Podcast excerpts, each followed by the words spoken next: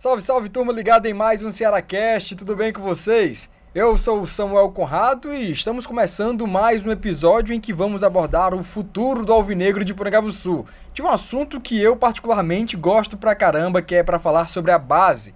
E o Ceará, neste ano de 2023, não deixou a desejar. Ao meu lado, tô aqui com o Vladimir Marques mais uma vez. Grandíssima satisfação ter você aqui de volta, Vlad. Satisfação é minha, Samuca. Estamos aqui. Realmente também gosto muito de debater sobre a base. Vai ser muito interessante o nosso Cearacast, Samuca. E é isso. Hoje nós vamos trazer um convidado especial de um cara que sabe só tudo sobre a base alvinegra e ele também faz parte importante nesse processo de amadurecimento de atletas, de jogadores revelados na base do Ceará e deste ano dourado que o Ceará teve nas categorias de base. Sandro Queiroz, satisfação ter você aqui, cara, como é que você Boa tá? Boa tarde, Samuel. Boa tarde, Vladimir. Satisfação é nossa. Obrigado pelo convite. Vamos lá, conversar um pouquinho. Você já jogou a responsabilidade aí, sabe tudo de base, não é assim não. sabe tudo um pouco mais, né, cara? Eu gosto sempre, é, Sandro, de pesquisar sobre a pessoa que a, gente, que a gente vai trazer aqui. E você tem um currículo bem agradável, assim, pro torcedor do Ceará, né? Você, tem, você é formado em Ciências Econômicas pela Unifor, tem formação em Gestão Desportiva em Futebol pela Consultoria Esportiva WS e também formação em Gestão de Clubes de Futebol, né? Pela IFCE, pelo IFCE, pelo Instituto Federal Cearense de, do Ceará, não é isso?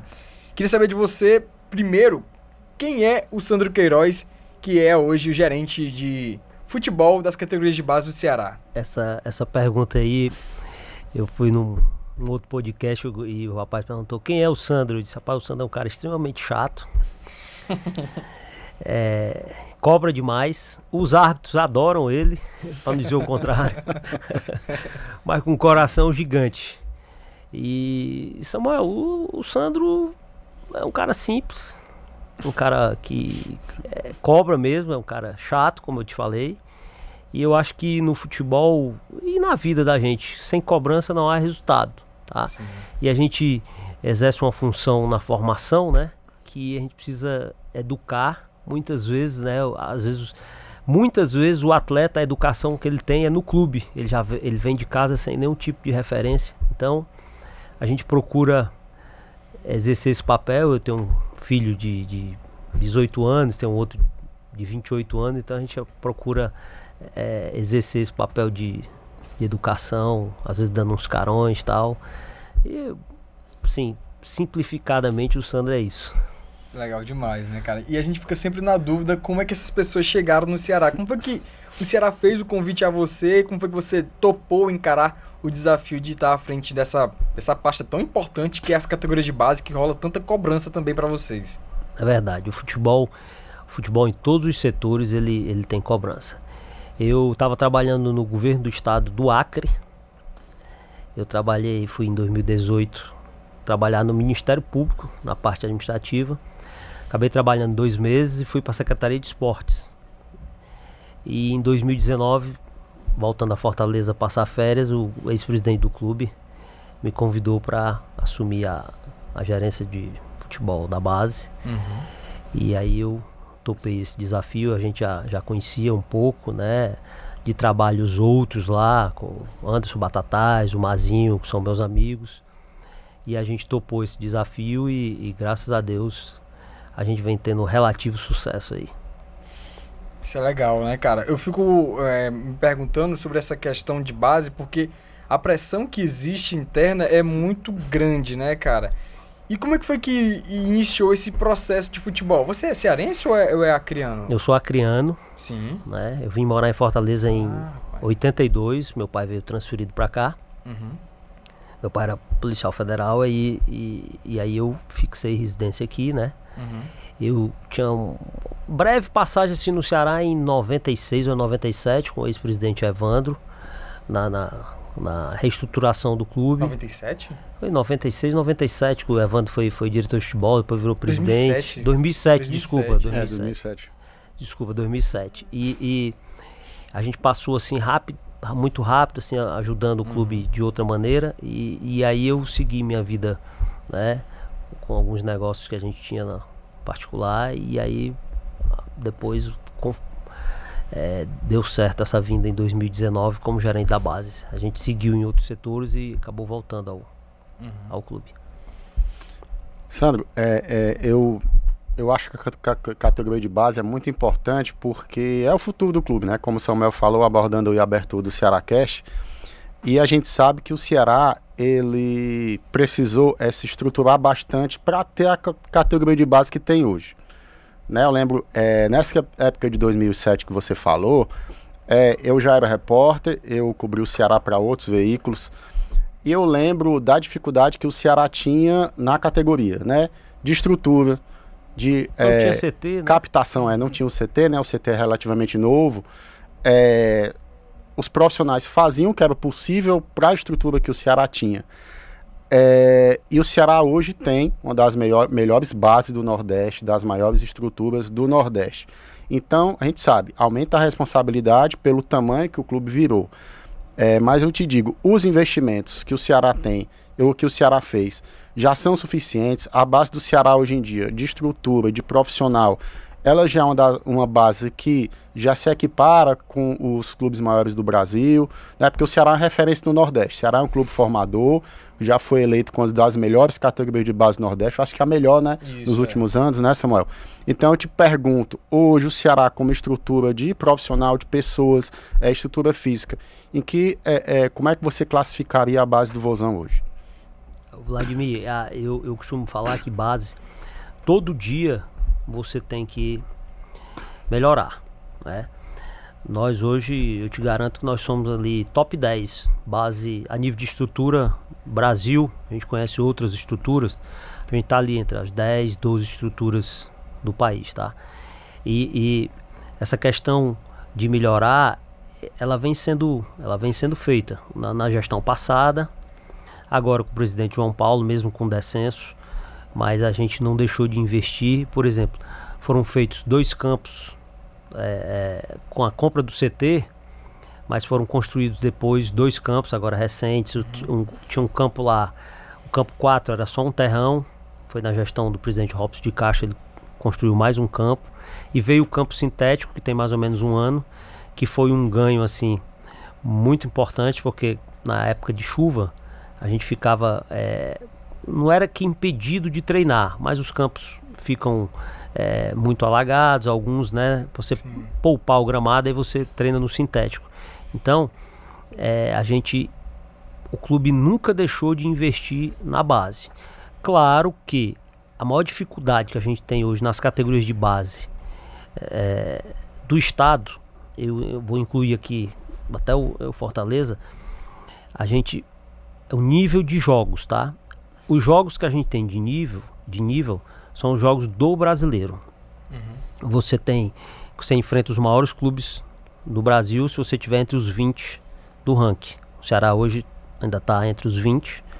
Então, são jogos desse nível. A Federação Cearense, é, ela melhorou muito o campeonato estadual. Muito mesmo. Ela, ela se preocupa em, em melhorar a base no nível de enfrentamento. Mas a gente precisa melhorar os jogos assim. A gente precisa, os clubes precisam viajar mais, a gente precisa participar de competições fora do estado, afora o brasileiro que a gente já disputa. Isso aí daria uma, um lastro maior na formação do jogador, entendeu? Porque você teria, é, é, é, você conheceria escolas diferentes, tá? Embora a gente jogue o brasileiro contra o Flamengo, contra o Corinthians, contra o Inter, contra o Atlético Paranaense, mas você conseguir fazer uma viagem internacional todo ano seria importante para você conseguir é, dar um lastro maior de formação para o atleta para ele chegar mais preparado no profissional.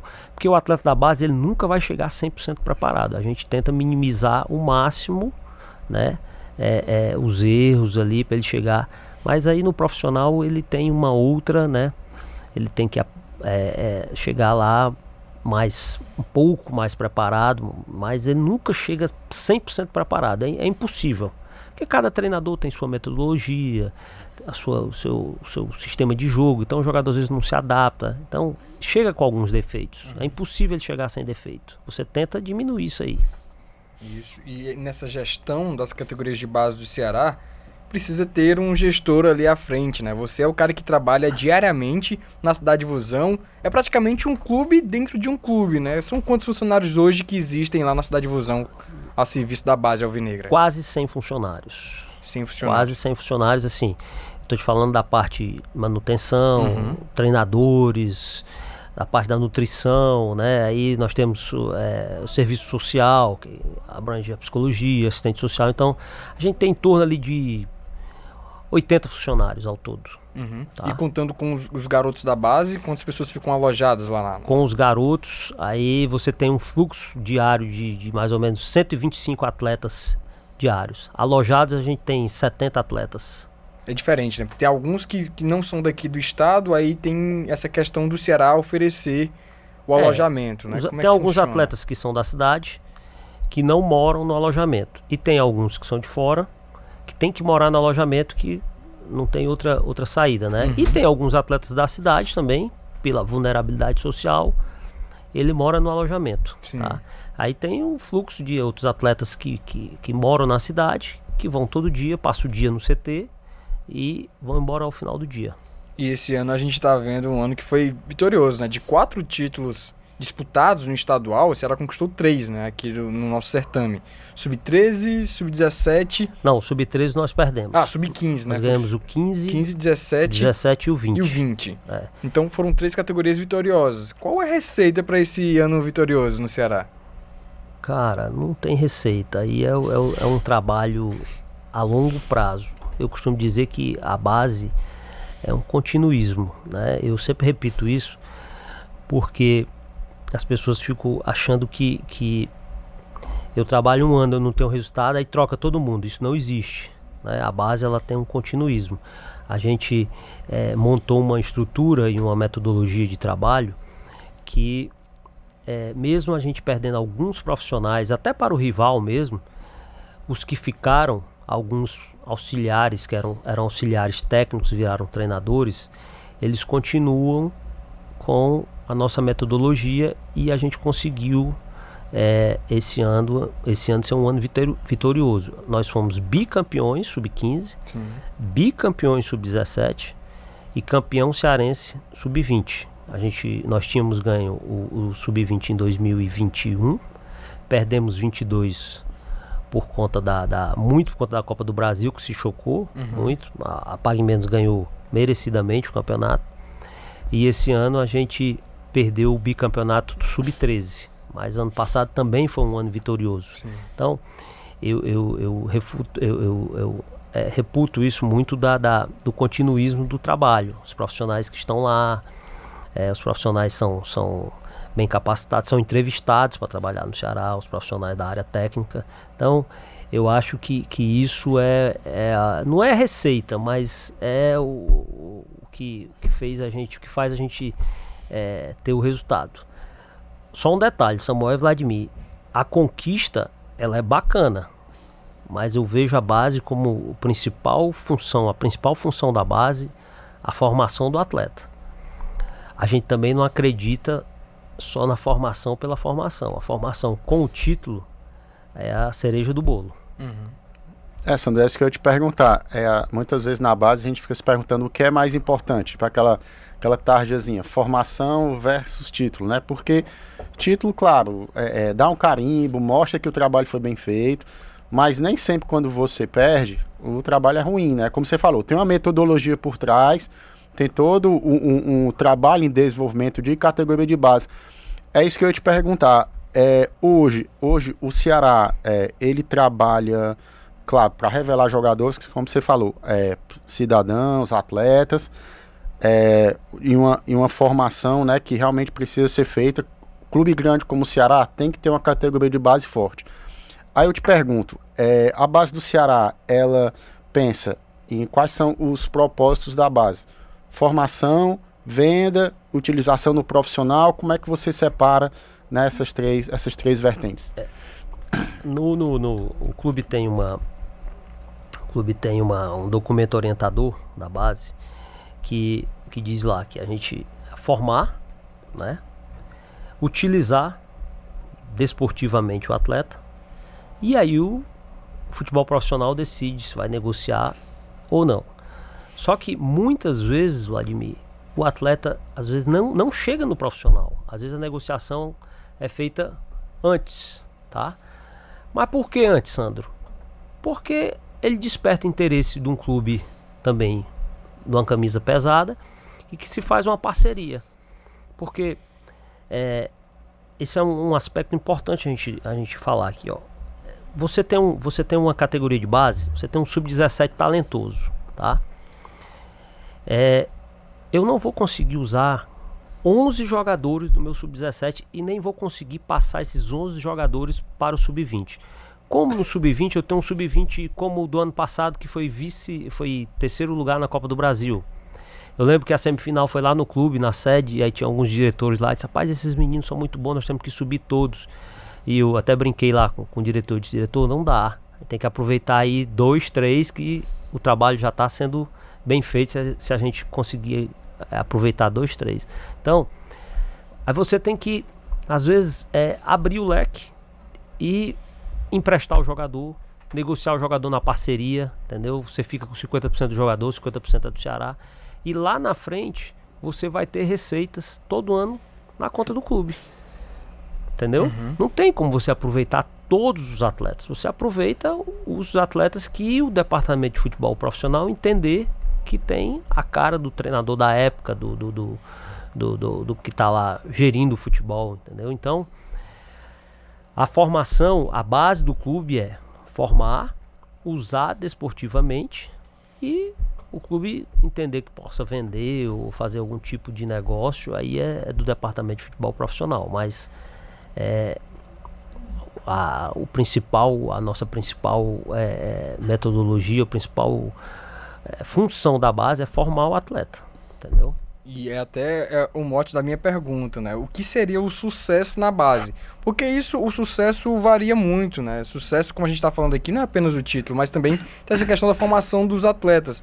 Hoje, os jogadores, os jogadores que atuam no Ceará, nas categorias de base, existe uma formação para esses atletas internamente dentro do clube, para futuramente, caso, é, vamos ver que se no futebol não conseguir render aquilo que eles esperam, eles consigam até mesmo fora do futebol conseguir algo na vida em relação à, estrutura que foi feita junto ao Ceará? Samuel, o nosso um dos nossos pilares lá, assim, é revelar, formar cidadão, né? Revelar atletas e formar o cidadão, né? Então, a gente tem uma, uma, uma equipe multidisciplinar, né? Composta por psicólogos, assistente social que acompanha os meninos na escola, o departamento de psicologia é bem ativo na pessoa da doutora Daniele. Então a gente entende que a gente está lá para formar o atleta, a gente quer o resultado desportivo. Mas também o cidadão ali, se ele não der para o futebol, ele seguir a vida dele uhum.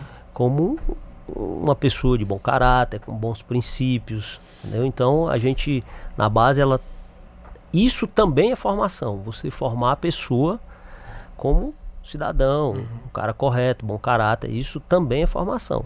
Lógico que se o cara virar um bom jogador, você está conseguindo aliar o útil ao Sim. agradável, né? É, Sandro, aí eu pegando carona nessa pergunta do Samuel, é, a gente sabe que muitas vezes quando um, um garoto começa a jogar futebol, é, se depositam né, nas costas dele toda a carga de uma família para é, é, Legal que, essa pergunta. Que essa família. É, o garoto pode ser o futuro, né? Sim. Nunca muito chamam de. Ah, Arrimo da família. É, exatamente. Aí a né? pressão também é muito grande em cima desses meninos, né? É, é, você tem, vocês na base do, do Vozão, vocês têm contato com esses pais? Ouvem os pais para falar dos sonhos que os pais têm, dos sonhos que esse menino tem, que está se formando, que está jogando no clube de massa, que tem muita torcida como o Ceará. É porque é, a gente vê que na categoria de base, é, é, muitas vezes tem muito jogador que se perde. A gente, é, é, o profissional é difícil, né? É, a concorrência é muito grande, mas na base também é. Às vezes Nem... o menino joga muito no sub-13, chega no sub-15 e não joga não vira jogador, né? Uhum. É, exatamente. É muito difícil também essa competição na categoria de base. Aí eu te pergunto, é, existe também um acompanhamento é, é, da base do Ceará nos, com os pais desses meninos? Vocês é, têm contato diário com eles? Eles chegam para algumas queixas ou, ou, algumas questões? No início do ano, Vladimir, a gente costuma fazer um encontro com os pais, palestras com os pais, né? A gente reúne é, separa por categoria, principalmente essas categorias mais novas, né? Uhum. Que ainda são, são crianças, né? Sub-12, sub-13, sub-14.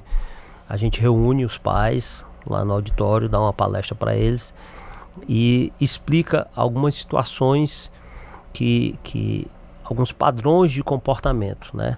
Porque, como você bem disse, às vezes um menino hoje acontece demais, hoje está muito, tá muito recorrente isso. É um menino de 13 anos joga bola, deu um chute na bola, o pai acha que é um craque e deposita todas as fichas naquele menino ali, entendeu?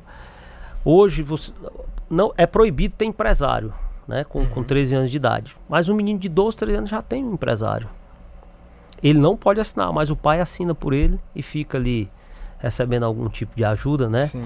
Então, a gente procura orientar os pais que às vezes o atleta com 13 anos, ele tem um tipo de rendimento.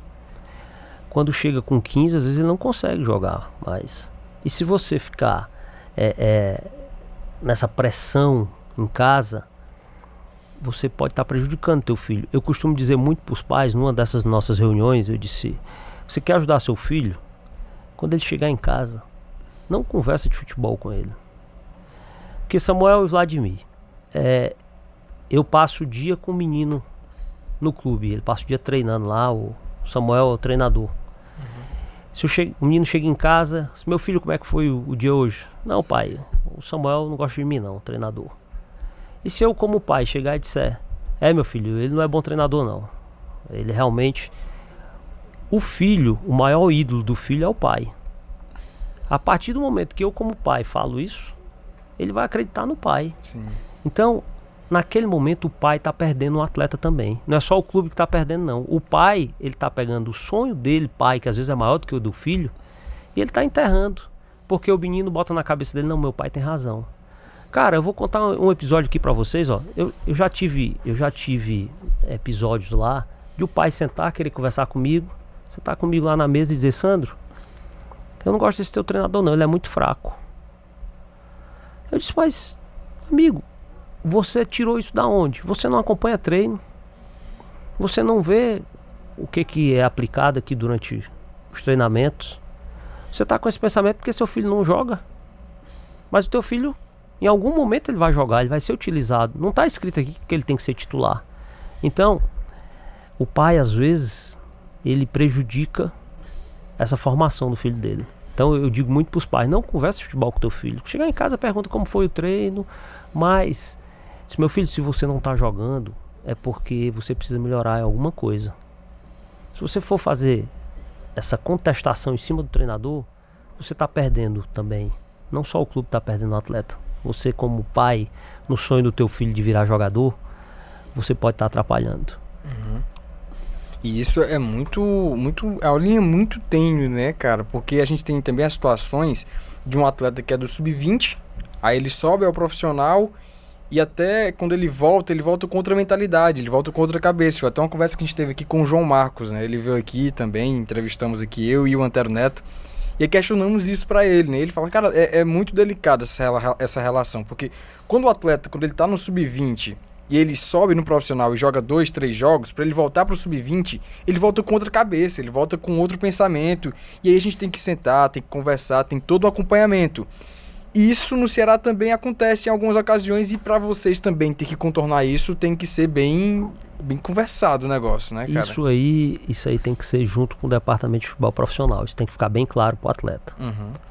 Samuel é sub-20, vai fazer dois jogos no profissional. Samuel, você não é atleta do profissional, você é atleta do sub-20 do clube. Você está indo jogar, mas se o sub-20 precisar, você vai voltar e vai jogar no sub-20. Isso tem que ficar bem claro para o atleta. Porque às vezes a gente deixa subentendido e o atleta já acha que já é jogador profissional e, e ali aí quando ele volta para jogar no sub-20 ele já volta com outra cabeça, acha que está sendo rebaixado. Isso. Quando na realidade isso é um processo natural, pessoal. Jogador sub-17, sub-20, ele bater no profissional, voltar para jogar na base, isso é uma coisa muito natural. Todo clube na base faz isso, o Flamengo faz isso. O Palmeiras, a gente teve uma reunião agora recente dos clubes formadores. Eu conversando com o João Paulo, que é o gestor lá do Palmeiras, ele disse: Sandro, quando eu vou para uma decisão de campeonato, para uma semifinal, ou um jogo importante, ou um clássico, eu ligo lá no departamento de futebol profissional falo com o Abel, falo com, com o Cícero ou, ou com o Anderson, disse, ó, eu quero o Samuel, o Vladimir, o Vitor e o, o Zezinho para jogar hoje. Se eles não forem jogar lá no profissional, não estiverem relacionados, eles descem, jogam na base, depois voltam pro profissional. Isso é natural. Só que a gente tem que dizer para o atleta uhum. que é uhum. natural isso, que é um processo de formação. Só que às vezes não é dito, aí o atleta fica se achando que já está pronto, que, que ali ele está sendo rebaixado, entendeu? Sim. Por isso que às vezes você tem problemas com, com alguns tipos de atleta, porque a cabeça, às vezes, é, ele entender isso é difícil. Você tem que massificar isso no dia a dia, entendeu? Uhum. Esse é um papo que você tem que ter no dia a dia ali. Você tá ali nos corredores do clube, bate um papo com ele, vai lá no profissional, hoje vai jogar, ó, mas eu vou, te, vou precisar de ti aqui no sábado para jogar, entendeu? Uhum. E isso é, é, bem interessante, né? A gente tá vendo agora um Ceará final de 2023 que começa a projetar 2024, né, Sandro? A gente teve aí um saldo positivo nos estaduais e o Ceará para 2024 tem aquelas competições que a gente conhece bem, né? Tem a Copa São Paulo de Futebol Júnior, já agora batendo em janeiro. E para essa, essa competição, que 2023 foi bem atabalhada para o Ceará, né? Foi muita dor de cabeça. Horrível. Teve situação de, de alimentação no hotel, teve muita coisa que acabou atrapalhando o rendimento da equipe no próprio campeonato. É, a, a, a gente faz uns dois anos que nós adotamos o, a seguinte política: a gente leva para São Paulo uma equipe bem mais jovem. Por quê? Porque nós temos um calendário de base nacional. Aí a gente, em reuniões prévias, a gente decidiu fazer assim: vamos levar os meninos muito sub-17 para a gente maturar na Copa São Paulo, para a gente ter o resultado lá na frente no Campeonato Brasileiro e até no processo de formação para frente, para o profissional. Então, um menino já com 17 anos, vivenciando a Copa São Paulo, jogos é, em campos ruins, né? Geralmente está em janeiro em São Paulo tem muita chuva. Só que esse ano, é, para 2024, a gente mudou um pouco isso aí, tá? Porque esse ano foi muito ruim a Copa São Paulo pro Ceará. A gente ficou numa sede horrível, horrível, que era um hotel que tinha sido, estava fechado, o hotel foi reaberto só para a Copa São Paulo e colocaram as equipes lá. Uhum. Então foi infecção intestinal, é, é, água com bactéria. Foi, foi, um, foi notícia nacional, saiu uhum. nos portais de notícia Isso. aí, né? Vocês acompanharam, então. E pelo momento né, que a gente vive, o clube muito politizado, a gente decidiu esse ano, junto com o nosso diretor Israel, o presidente João Paulo, a gente decidiu levar uma equipe sub-20 mesmo, entendeu? Até com atletas 2003 de último ano, né? Que a Copa São Paulo pode jogar essa o último ano que vai poder jogar o atleta 2003, eh, tipo do último ano de, de sub-20, né? Isso o ano por causa vem. da pandemia, né? Isso, exato. Então a gente decidiu levar os atletas realmente uma equipe sub-20. Até que já foi conversado com o professor Wagner Mancini, ele disse não, os meninos que estão aqui agregados ao profissional, eles vão jogar a Copa São Paulo.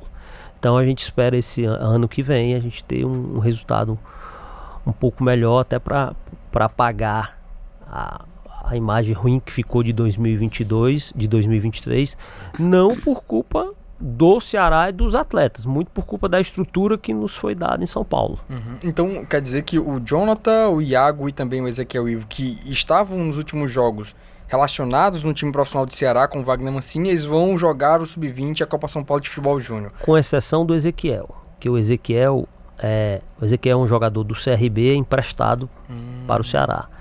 Então o Ezequiel tem no contrato de empréstimo uma cláusula de opção agora.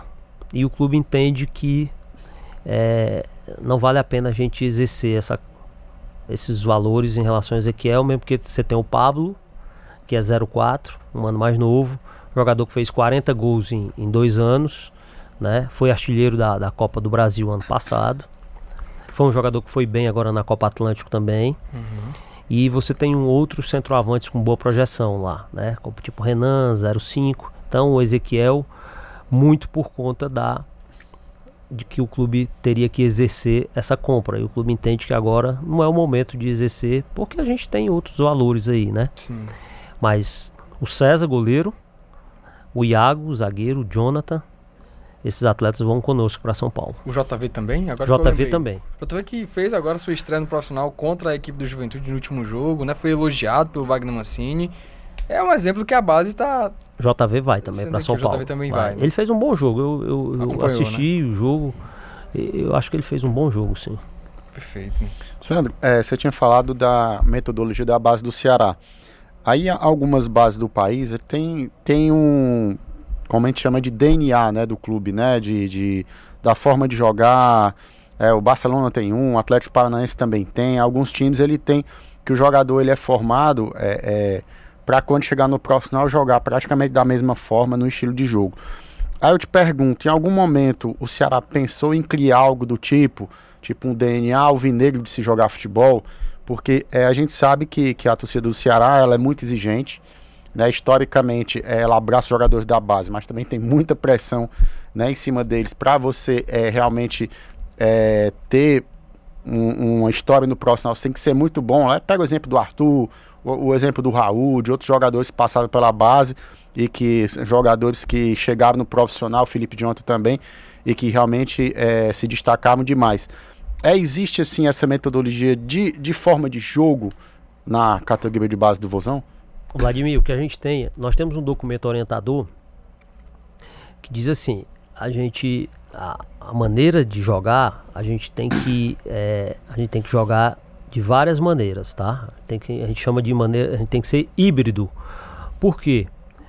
O Ceará é, na base e no profissional. Por exemplo, no campeonato estadual, nós vamos, nós vamos ser uma equipe que nós vamos propor jogo. Nós somos os, grandões da competição. Na Copa Nordeste, né? No Campeonato Brasileiro, tanto de base como profissional, em alguns jogos nós vamos ser protagonista, né? Outros jogos não. Então, a gente tem que ter uma, uma essa essa mistura de metodologia de jogo, de forma de jogo, não é metodologia, de, de maneiras de jogar. Então, o atleta é formado dentro dessa, dessa, dessa maneira híbrida. Uma hora ele vai jogar propondo o jogo, uma hora ele vai jogar um, com a linha mais baixa. Tanto é que a nossa metodologia diz captar bem e inserir no atleta aspectos técnicos, táticos, físicos e o mais importante hoje no futebol, psicológico. Que é para ele entender que em momentos você vai ser reativo, em momentos você vai ser protagonista do jogo. E o futebol hoje, ele tu tem que se adaptar ao jogo. Essa história de dizer que a minha metodologia é jogar igual o profissional, isso é conversa para vender livro, tá? Eu vou logo te dizer que isso aqui é Barcelona e Real Madrid, tudo bem, porque eles fazem atletas para eles, né? E nem hoje eles estão até vendendo, né? Mas o Ceará, o Flamengo, o Palmeiras, eles fazem atletas para eles e para o mercado. Então eu não posso dizer que vou fazer, vou criar uma maneira aqui, tem que ter jogar só dessa forma, mesmo porque o Ceará está no quarto treinador esse ano. Isso é. Até Então- como é que passa a, É o verdade. esquema tático? Tipo do Mourinho, começou com 4-3-3, aí vem com o Barroca botando 4 meias, tirando os Perfeito. pontos. Então o atleta da base, ele tem que estar preparado para jogar em todos os modelos de jogo. E isso tem no nosso documento orientador lá, Uhum. entendeu? Isso passa por, por todos os treinadores. Todos os né? treinadores, todos os treinadores quando são apresentados, eles recebem um documento orientador que nosso documento orientador ali em linhas gerais aqui, Samuel e Vladimir, ele diz isso aqui. Maneira de jogar, captar o jogador para determinada posição, altura. Às vezes eu apanho muito aí de alguns pais, de alguns outros aí. Ah, o Sandro não gosta de jogador pequeno. Realmente, o jogador pequeno hoje ele tem dificuldade para jogar. Não é que eu não goste, é o mercado. Jogador pequeno, ele tem que ser diferenciado tecnicamente para ele poder sobressair. É difícil jogador pequeno jogar. Se você for assistir um, um, um jogo, qualquer jogo que você for assistir, mas assiste um jogo de base de brasileiro, vê como o pequeno tem dificuldade para jogar. Uhum. Então isso tudo tem no nosso documento orientador na hora de captar o atleta. Tá? Então os treinadores já sabem disso. No início do ano a gente faz um seminário com todos os treinadores e com o treinador do profissional que está lá Sim. tá?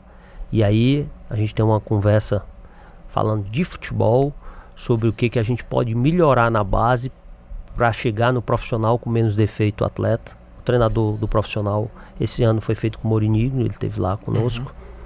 Depois o Barroca esteve lá, o Guto também esteve lá. O Mancini é porque chegou recente, mas o Mancini é um cara que gosta muito da base. Conversamos muito, entendeu? Então, a gente tem essa, essa, esse trabalho com. Vou te dizer, é uma integração? É. Chamo de integração, sim. Uhum. Não como. É, é, é, como é que eu posso te dizer? Não como deve, deveria ser um pouco mais, né? Mais ativo isso aí. Mas a gente entende que o momento do clube é você lançar um menino e ele não for bem, a torcida vai, vai execrar o menino, entendeu? Aí você se coloca no lugar de um treinador que está chegando. O cara é o terceiro, quarto treinador do ano. Aí ele lança dois, três meninos, o time não vai bem, e aí? Entendeu? Então, você tem que ter até esse cuidado na hora de lançar. E até o Wagner Mancini, nas últimas coletivas, ele meio que abre um pouco mais as portas para a base no ano que vem, né? Ele disse que quer um elenco mais enxuto, são 24 jogadores de linha que ele falou na coletiva, e quer trazer seis jogadores, seis jogadores da base do Ceará para poder serem observados no treinamento. Isso também é bom para a base, né, para poder rodar os atletas. Eu te, falo, eu te falo que o Wagner é um cara muito bacana em relação à aproximação com a base, tá? Ele quando chegou no clube, ele procurou a gente para conversar, bater um papo. Chegou pro treinador sub-20 e disse: se você quiser ficar aqui no treino. Você pode ficar os dias que você quiser. Uhum. Por, por treinador do 17 também. Já levou dois, três meninos de imediato para lá, entendeu? Então ele ele tem essa esse viés de base. O Wagner tem esse viés de base. E até junto ao Wagner Mancini, a gente tem um papel hoje do João Paulo Sanches, que o Ceará tava meio com um, a função em aberto, que era do coordenador das categorias de base, que antes estava por aqui. O PC Guzmão, ele foi demitido em março, em maio, por aí, nesses meses, entre esses meses, o Ceará ficou com esse cargo em aberto. Qual a importância de ter um coordenador de base acompanhando a base e fazendo a ponte com o time profissional do Ceará? Ó, é, nos bons momentos, né? A gente em Série A nós tínhamos um coordenador na base, né? E um no profissional. Depois ficou um coordenador geral, né?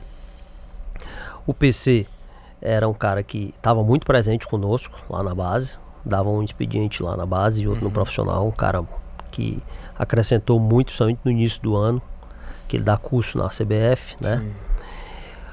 O Armando, nós tivemos o Armando no princípio, em 2019, como coordenador. Só, o Armando veio em 2019 só como coordenador da base.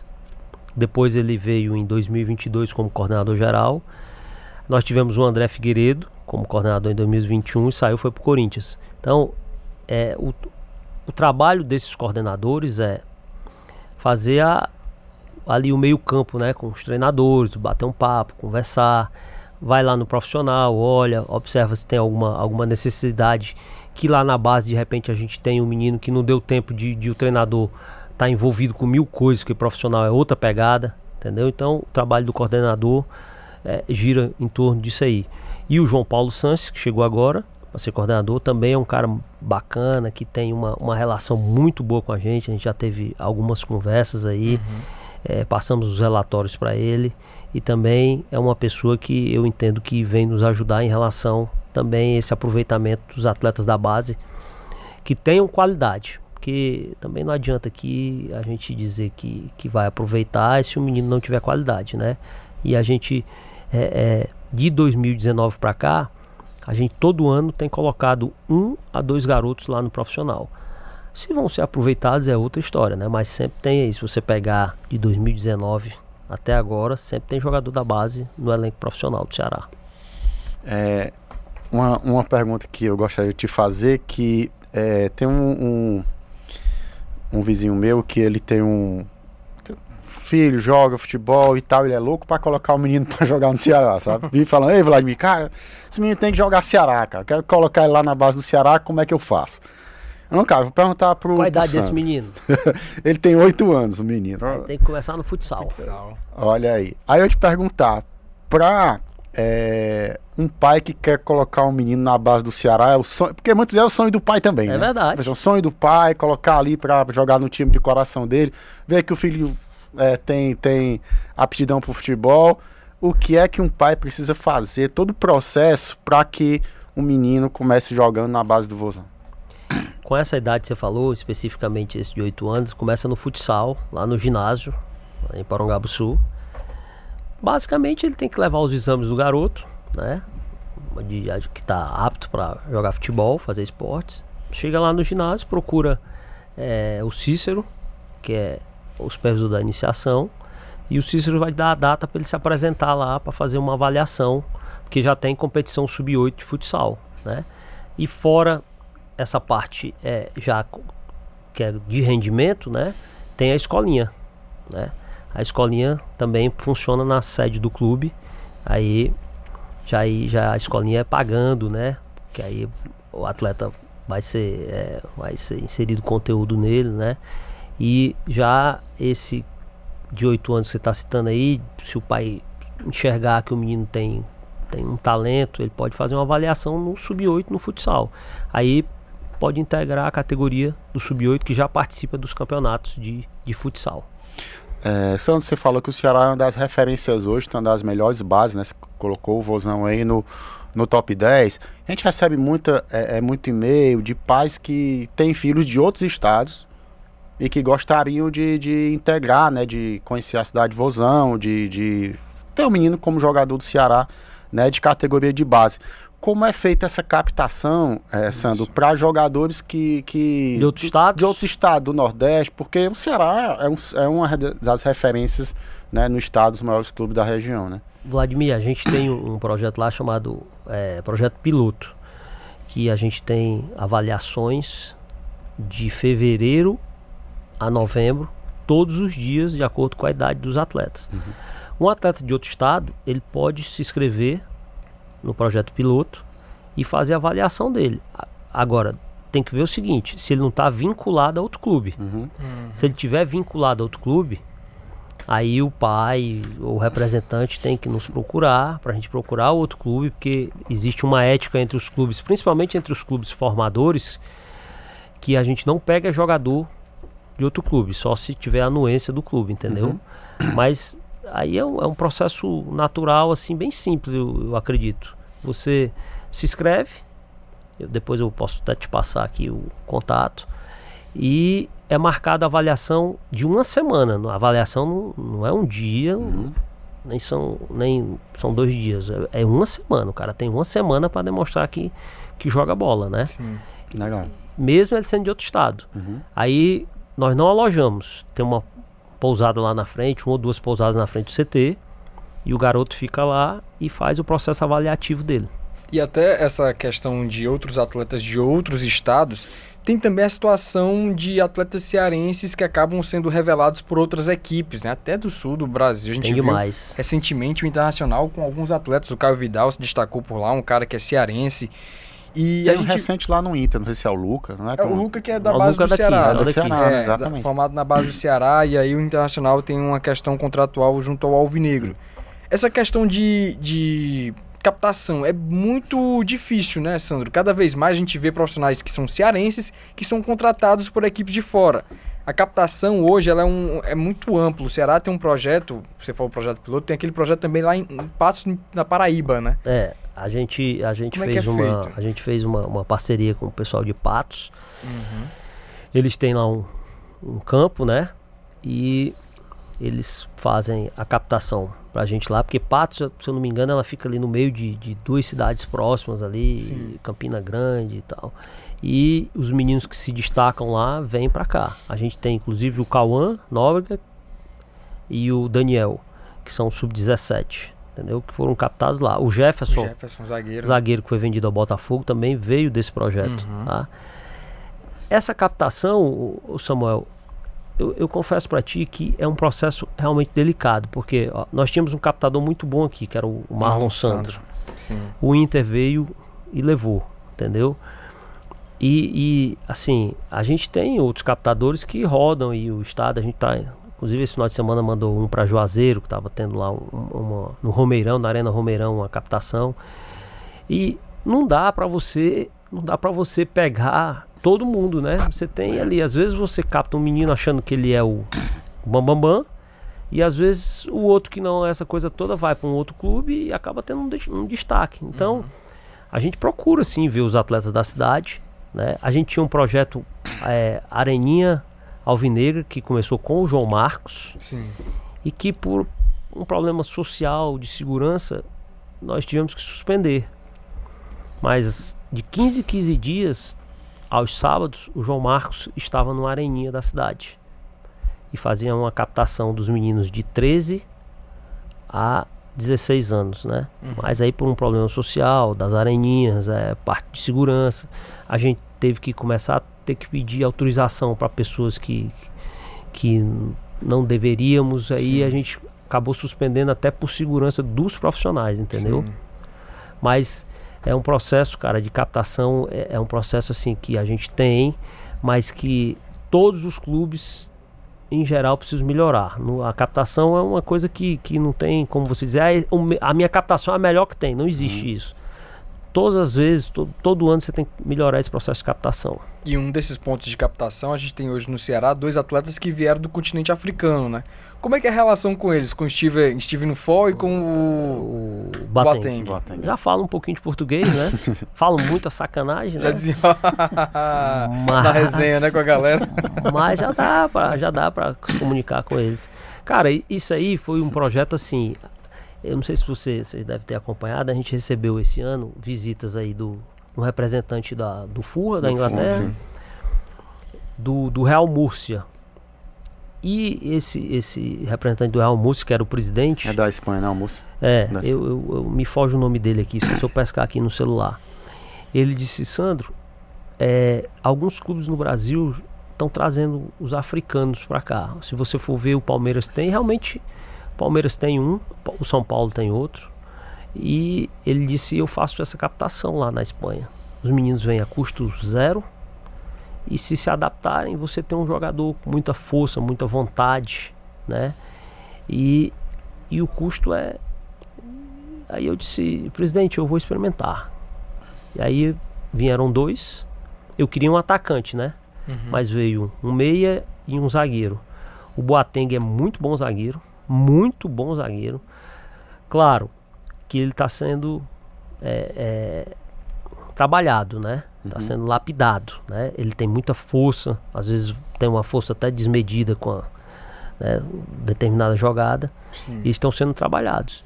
Como, cara, são foi atletas captados aí a custo zero, nós não pagamos nem a passagem para eles virem para cá, tá? Uhum. Então, não custa nada você trabalhar e você abre o um mercado. Ou seja, lá em Gana, a gente tem um mercado aberto lá. Aparece algum jogador, eles têm interesse, entendeu? Então, a gente é, é, vai, vai seguir nessa, nesse, nessa linha aí de, de abrir um pouco o clube, né? Porque a gente precisa, a base ela precisa abrir um pouco o clube, você precisa abrir um pouco o horizonte, sair só dessa. Não tem como você ter jogador só do estado. Não Sim. tem. Até porque é, a, nossa competição ela é nacional. Como é que eu vou ter jogador só do estado? Uhum. Entendeu? Isso até, é, esses dois jogadores também, eles vão ser integrados ao time profissional, ao time sub-20 que vai jogar a Copa São Paulo, não é isso? Vão, eles, o, o Bateng ele treinou muitas vezes, ele tem muitas sessões de treino com profissional esse ano. Ele, quando o treinador era o Guto, hum. ele treinou muitas vezes com profissional, entendeu? Ele não chegou a jogar porque tinha uma questão ainda da documentação dele, ele né? Não tava, ele não estava nem inscrito, né, isso, pro Ceará também isso. tinha isso. Mas agora já está tudo normal, tudo ok, eles vão à Copa São Paulo, sim. Perfeito. E agora esse planejamento para a Copa São Paulo de futebol de 2024. É prioridade para o Ceará a Copinha? O que é que é, o que, é que a gente pode trazer de importante dessa Copa São Paulo que vai ser de 2024, Sandro? Ó, eu, eu, eu vou te falar um negócio aqui que vai soar como é, a Copa São Paulo, para quem não tem calendário, ela é a competição mais importante uhum, do Brasil, sim. certo? Mas para quem tem calendário de base, como o Campeonato Brasileiro, a Copa São Paulo ela é secundária. Vou te dizer por quê. A Copa São Paulo, 10 anos atrás, era maravilhosa. Eram 24 sedes, campos bons, boas sedes. Hoje são 40 e 42 sedes. Ah, são 128 clubes, né? Expandiu demais, né? Você fica em sedes, às vezes, sem a menor condição, como nós ficamos esse ano. Entendeu? Campos são ruins os campos, muita uhum. chuva. Então, é, a gente, esse ano, ano que vem, mudou a prioridade, como eu relatei no passado aqui, no pouquinho No atrás, no Uhum. começo. Nós vamos com, com a equipe sub-20 mesmo, né? Para mudar um pouco a imagem do que ficou esse ano, né? E, mas assim, ela não é, ela não é, vou te dizer que eu vou estar mentindo para ti se eu disser que eu vou para São Paulo é, querendo fazer, querendo ganhar a Copa São Paulo, lógico, se, se, se, se chegarmos, lógico que, que todo mundo quer ganhar. Mas a gente vai com o intuito de preparar os meninos, né, para as competições no restante do ano. Você tem Brasileiro Sub-17, Copa do Brasil Sub-17, Brasileiro Sub-20, Copa do Brasil Sub-20, entendeu? Então, ela hoje, pelo nosso calendário nacional, eu te digo que ela é secundária. Se nós não tivéssemos um calendário, ela seria primordial. Até para você colocar os meninos na vitrine para fazer algum tipo de negociação, né? Que, que muitos clubes usam para isso, né? E essa visão do Ceará é a visão de todos os clubes que participam de campeonato brasileiro. Não é uma visão única e exclusiva do Ceará, não. É, até porque, né, Sandro, se você pensar no formato da Copa São Paulo, é, você só vai enfrentar uns times de grande enfrentamento mais fortes se você for avançando, né? Perfeito. As fases iniciais você vai pegando equipes mais fracas, então é, eu acho que você não tem nem, você nem testa tanto, né, a garotada, né? O Copa do Brasil e Campeonato Brasileiro você já enfrenta, né, os Não, maiores do enfrenta- Brasil, é, né? na- Você, na você tem um nível de enfrentamento Exatamente. grande. É, Só para ficar entendido aqui, que às vezes as pessoas podem dar uma conotação. Eu não estou menosprezando a Copa São Paulo, não. Tanto é que nós vamos Sim. com a equipe mais forte. Mas ela não é a principal competição para nós. Que tem, tem um calendário todo ali, É, né? a principal competição para nós são os brasileiros, Copa do Brasil, né? O estadual que dá vaga para a Copa do Brasil, entendeu? Sim. Copa São Paulo é uma competição bacana, legal, mas não é a nossa principal competição. Perfeito. Sandra, a gente já está chegando assim na reta final do nosso Ceará Cast. O torcedor do Ceará fica sempre muito esperançoso sobre a base, né? Em 2024, a gente queria saber de você, se é que você quer falar pra gente, né? Os jogadores que hoje estão na base, que os torcedores do Ceará podem ficar esperançosos que pode vir jogador para a serem revelados. né? Todo ano a gente tem ali situações de atletas que são integrados ao time profissional. A gente teve aí no começo do estadual o Caio, o Caio, o Caio Rafael? Daniel Mazerotti, o Caio Rafael, o Davi também sendo aproveitado. Já no Cearense, sobre, Cearense de 2024, o Wagner Mancini poderia utilizar alguns atletas da base do Ceará? O torcedor pode esperar isso? A gente, a gente tem alguns atletas lá interessantes, tá? Você falou, o Caio Rafael ainda é sub-20, Sim. o Daniel ainda é sub-20, o Wagner não chegou até a ver, mas por um motivo ou outro, acho que o Daniel estava lesionado. É, a gente tem o Pablo, um centroavante 04, que fez 40 gols em dois anos, gols em times grandes, Flamengo, Atlético Mineiro, Corinthians, foi vice-artilheiro, foi artilheiro da Copa do Brasil ano passado, né? A gente tem o, o Jonathan, zagueiro, 04, que já jogou com ele, um jogador interessante. E no Sub-17 a gente tem alguns atletas interessantes, tipo o Melk, que é um meia canhoto Uhum. interessante, jogador inteligente, o Caio, que ainda tem idade de sub-17, o Caio, Caio 07, que é um, que é um, um zagueiro volante, né? E a gente tem outro meia lá, o Caio Machado, que é um jogador também interessante, que estava Uhum. lesionado, tá voltando de uma, de uma lesão. Assim, é, é difícil, Samuel, eu, eu, te, eu te dizer aqui que tem tantos atletas, porque é, de repente estoura um que a gente não, Nem tava na não lista. tá né? pensando aqui, Uhum. entendeu? Porque a gente tem um- uma transição que os atletas vão, vão treinar todo dia no profissional. Às vezes vai um jogador que nem é titular, porque o titular tá viajando para jogar. Tá em São Paulo para jogar um brasileiro, tá no Rio para jogar um brasileiro, aí vai um jogador que é reserva. De repente esse jogador treina bem no profissional, estoura e fica lá. Então, é, é- é- eu, eu, eu te digo que a gente tem atletas em condições de servir ao profissional. Aí se ele vai dar conta, se ele vai estourar lá, né?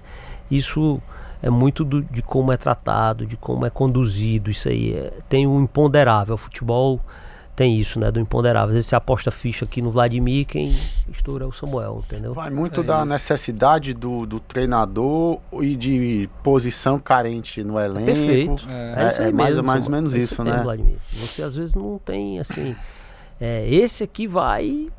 E às vezes é um jogador que você não tá ali pensando, não tá contando tanto e, e esse aqui Dá estoura, certo, né? entendeu?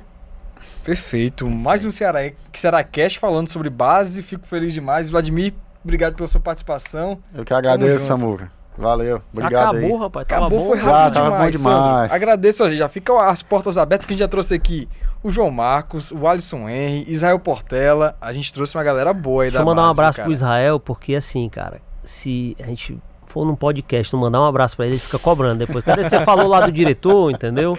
Então, um Sim, abraço é. aí pro meu diretor. E, que foi muito bacana o, a- o programa, tá? E a gente fica à disposição para outras vezes que você quiser. Eu, eu espero que você me convide sempre Ah. depois de uma conquista, né? Não me chame né? depois de uma derrota que eu não venho não, entendeu?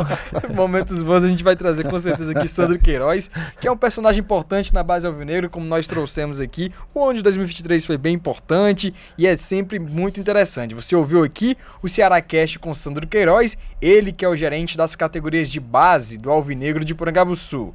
Agradeço a sua audiência, você que acompanhou aqui na TV Diário. Na próxima quinta-feira, às 10 horas da noite, te espero aqui. E se acompanhou o episódio pela metade, vai lá no YouTube do Jogada SVM, você acompanha o episódio completo. Eu com Vladimir Marques e também Sandro Queiroz. Espero vocês na próxima e um forte abraço, pessoal.